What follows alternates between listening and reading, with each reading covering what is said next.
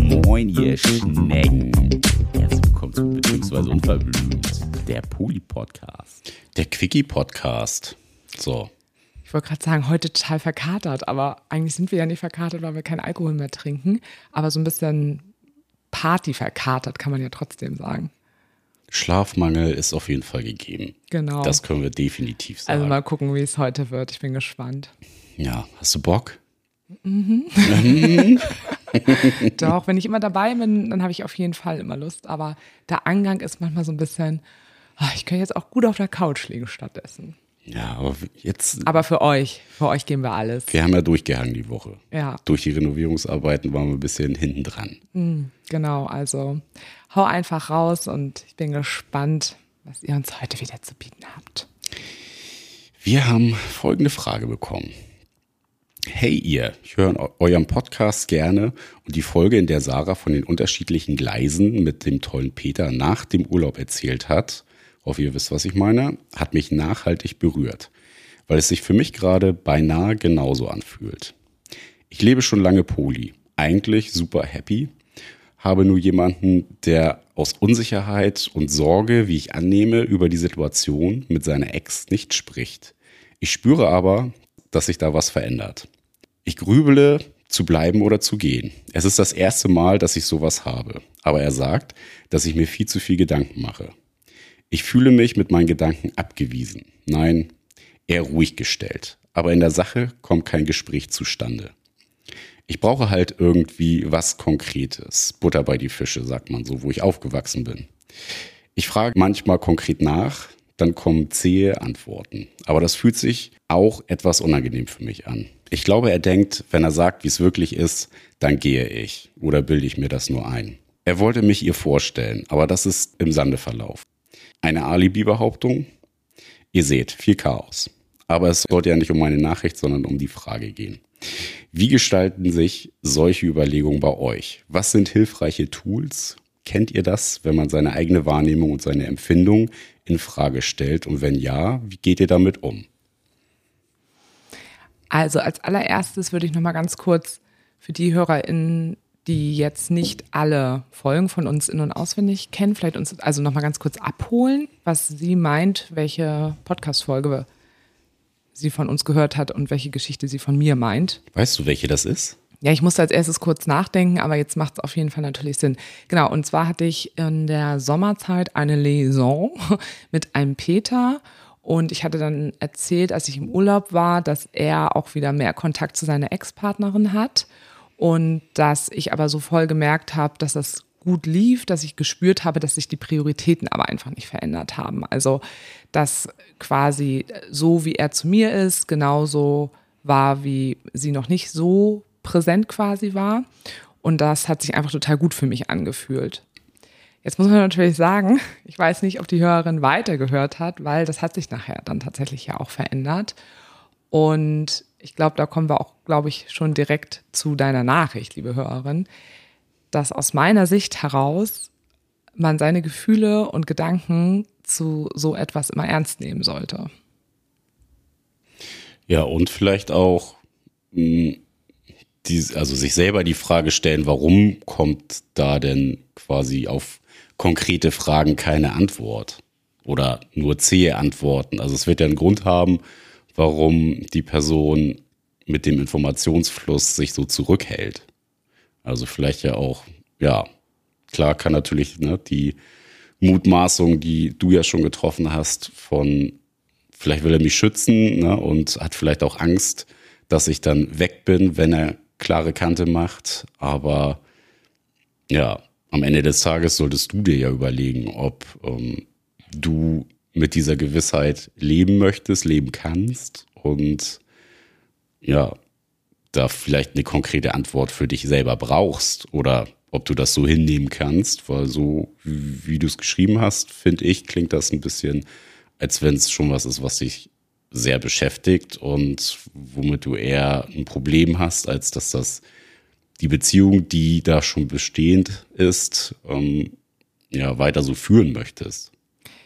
Also was wir ja oft im Polykontext kennen, also das kennen wir von uns, aber ich kenne es auch aus meinem Beratungskontext mit meinen KlientInnen, dass wir ganz oft denken, dass wir im Polykontext viel, viel lockerer sein müssen. Wir müssen immer viel mehr denken, ach, ich muss das irgendwie aushalten, das gehört wahrscheinlich irgendwie mit dazu. Und das ist etwas, was wir aus unseren persönlichen, aber was ich auch aus beruflichen Erfahrungen mittlerweile sagen kann, dass man im Polykontext genauso das Recht zu Klarheit hat und genauso das Recht auch hat, dass sich Menschen irgendwie zu einem auch positionieren oder sich auch irgendwie klar bekennen. Und oft hat es ja irgendwo auch einen egoistischen Hintergedanken. Also warum sagt die Person nichts dazu? Du hast es dir selber eigentlich schon beantwortet, weil er wahrscheinlich Angst hat, dich sonst zu verlieren. Und wenn man mal ehrlich ist, ist das natürlich ein sehr egoistischer Hintergedanke. Weil da geht es in dem Moment gar nicht mehr darum, wie geht's dir eigentlich. Und du nimmst schon wahr, so dieses, was hat sie geschrieben? Ich fühle mich weggestoßen oder? Ja, so ruhig gestellt hat sie Ja, ruhig gestellt, aber irgendwas anderes noch in die Richtung. Und wenn ich das spüre, ist das immer eine echte Wahrnehmung. Und das ist ja auch etwas, was wir selber für uns auch über die Jahre ja auch so gelernt haben, genau solche Gefühle wirklich dann auch ernst zu nehmen, weil es immer einen Grund hat, dass, es, dass du so fühlst. Man kann sich natürlich immer noch mal fragen, sind das Gefühle, die ich vielleicht irgendwie auch aus der Vergangenheit kenne, weil ich genau mit solchen Gefühlen auch negative Erfahrungen gemacht habe, irgendwie in meiner Biografie und dann vielleicht noch mal abgleichen, okay, ist das jetzt aber in der Realität jetzt auch wirklich so? Also werde ich wirklich so ein bisschen zur Seite gestellt? Hat sich wirklich was verändert? Und wenn du dann aber nochmal merkst, so doch, auch in der, im Hier und Jetzt fühlt es sich tatsächlich wirklich als ein echtes Gefühl an, weil das zur wahren Realität passt, dann musst du das einfach ernst nehmen. Das ist das Tool. Sich Das selber ernst Tool. nehmen. Ja, so Also, das, ne? ja, fand ich nochmal ganz gut, was du gesagt hast. Selber für sich nochmal rausselektieren. Ist das ein altes Thema vielleicht von mir? Irgendwelche Ängste, die noch ähm, mit vorhergehenden Partnerschaften ähm, solche Dinge hervorrufen? Oder ob es wirklich, ja, die konkrete Wahrnehmung in dem Moment ist und man für sich selber da jetzt entscheiden kann, okay, irgendwie hat sich hier gerade aktiv was verändert und äh, mich beschäftigt das. Und da wäre mein Tipp auf jeden Fall auch lieber aufs Bauchgefühl hören, weil nachher der Kopf, der spielt ja sowieso irgendwie gar nicht mit. Also egal wie rational logisch ähm, manche Sachen vielleicht erklärbar sind, ist ja das Gefühl irgendwie das Überlagernde. Also zumindest bei mir immer. Wenn da Sachen dann schon vom Bauchgefühl her komisch sind oder nicht passen, dann würde ich auch immer eher gucken, so, okay, was brauche ich jetzt? Wie kann ich jetzt für mich selber einstehen? Und ähm, ja, vielleicht in dem Fall dann auch, ähm, wenn ich sage, mir geht das damit nicht gut und irgendwie fühlt sich das nicht richtig an, dass da ja, so eine, es ist ja irgendwie ein Geheimnis, was über was nicht gesprochen wird oder was, ähm, wo so rumgeschifft wird ähm, in, den, in dem Fall dann halt für sich auch die Entscheidung treffen zu können, wenn man das möchte und äh, die Reißleine ziehen und für sich selber fürsorglich sein und zu sagen, nee, das äh, ist was, womit ich keine, ja, was ich nicht mit mir rumtragen möchte. So. Und höchstwahrscheinlich kann man auch ein bisschen davon ausgehen, dass das, was du gerade spürst, nämlich dass du eigentlich den Wunsch nach Klarheit hast, dass es auch eine Übertragung ist, nämlich eine Übertragung von dem, was bei ihm gerade los ist. Dass er sich nämlich nicht klar ist und dass du genau das quasi auch in der Gegenübertragung fühlst. Und deswegen ist es gerade vielleicht auch nochmal wichtig, da ins Gespräch zu gehen und zu sagen, was ist aber dein Bedürfnis dahinter? Also ist das Bedürfnis wirklich nach, ich brauche irgendwo Klarheit, weil ich gerne in die Verbindung gehen möchte, weil ich mich sicher fühlen möchte. Und wenn du sagst, dass das Elemente für dich sind, an, an Grundbedürfnissen, die für dich wichtig sind, dass die erfüllt werden, dann musst du für dich gut Sorge tragen und für dich dann eben auch Entscheidungen treffen. Weil im Endeffekt kann er das natürlich nicht für dich erfüllen, also dieses Bedürfnis, sondern im Endeffekt nur du kannst für dich selber Sorge tragen und für dich irgendwo Entscheidungen treffen, ob du das so für dich halten kannst und sagst, okay, ich kann das für mich irgendwo noch aushalten oder eben nicht. Und das ist ja auch so ein Punkt, den wir ja auch selber so oft hatten, dass sie es manchmal immer noch so angefühlt hat, man hält einfach irgendetwas noch aus. Und was ja auch so eine Erfahrung für uns ist, wo wir merken, nee, wir müssen auch da nicht aushalten, sondern wir dürfen auch in diesem Polykontext auf unsere eigenen Grenzen achten und für die einstehen. Ja, und dass wir natürlich auch an dem Punkt ja ne, für uns selber den Wert erkennen. Ne? Also wie viel bist du dir selber wert, dass äh, du mit dir tragen kannst und was du auch möchtest, wie andere ja mit dir umgehen.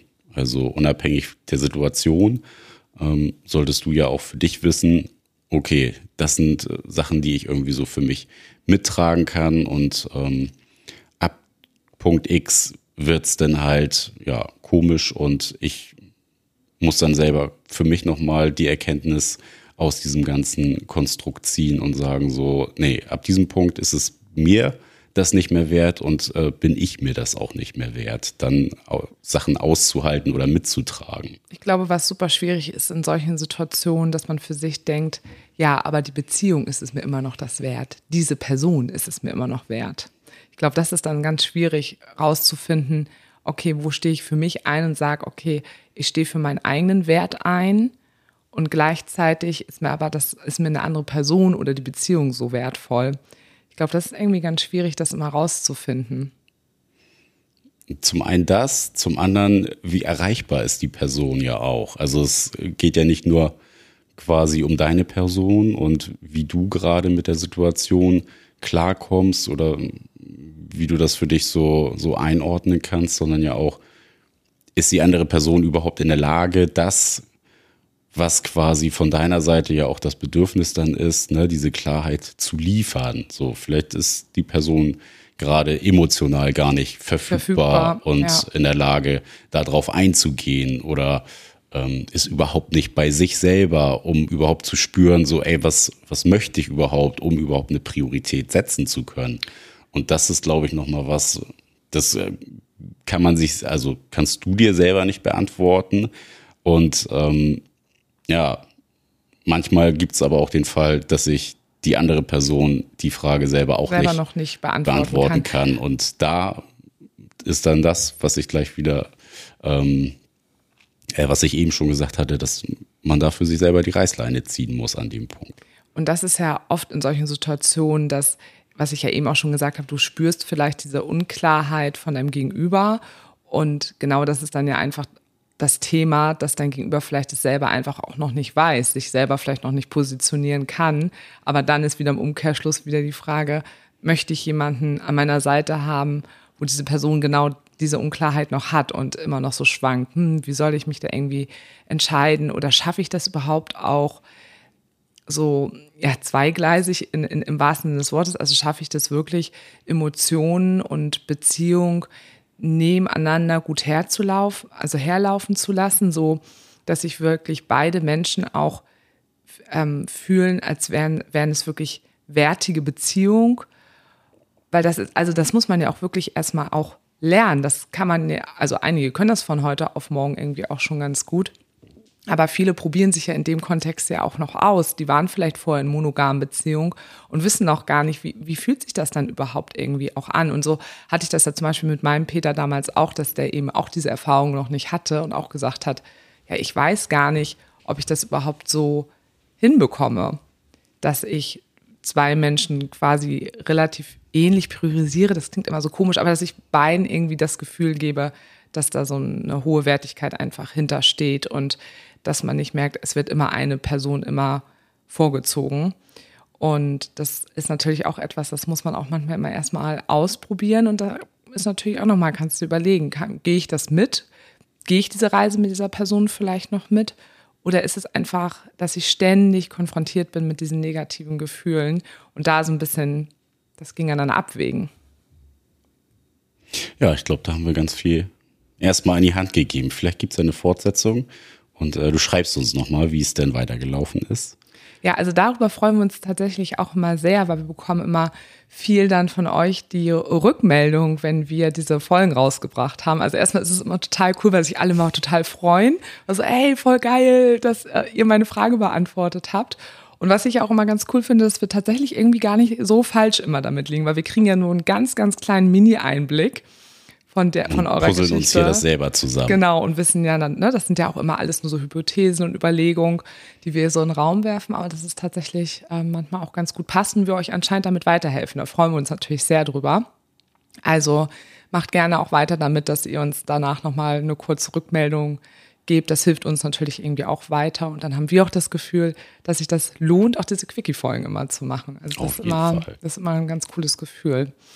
Genau, also ihr Lieben, seid keine stillen. Podcast-Hörer. Bewertet gerne unseren Podcast bei Spotify. Das ist einfach nur, dass ihr auf das Sternchen klickt. Klickt gerne auch auf Folgen, weil so könnt ihr uns, ohne dass ihr groß was machen müsst, immer unterstützen. Das ist natürlich für uns total wichtig. Ja, für euch ein Klick, für uns äh, noch viel mehr. Folgt uns bei Insta, schreibt da unter unsere Kommentare. Teilt die Beiträge gerne. Genau, teilt Auch Beiträge. Für den Algorithmus, der uns immer wieder ausbremst. Durch Postet. unseren richtig krass sexuellen Ja. Content.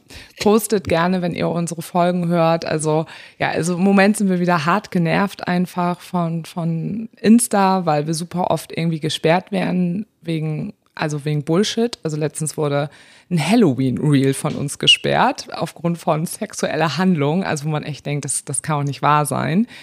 Ähm, ja, also es ist wirklich tatsächlich nicht leicht, sich als ja, Polypaar oder insgesamt durch die sozialen Medien da zu kämpfen und Erreichbarkeit und Sichtbarkeit zu bekommen. Deswegen seid ihr immer eine große Hilfe mit solchen kleinen Dingen. Genau. In diesem Sinne, adios und bis zum nächsten Mal.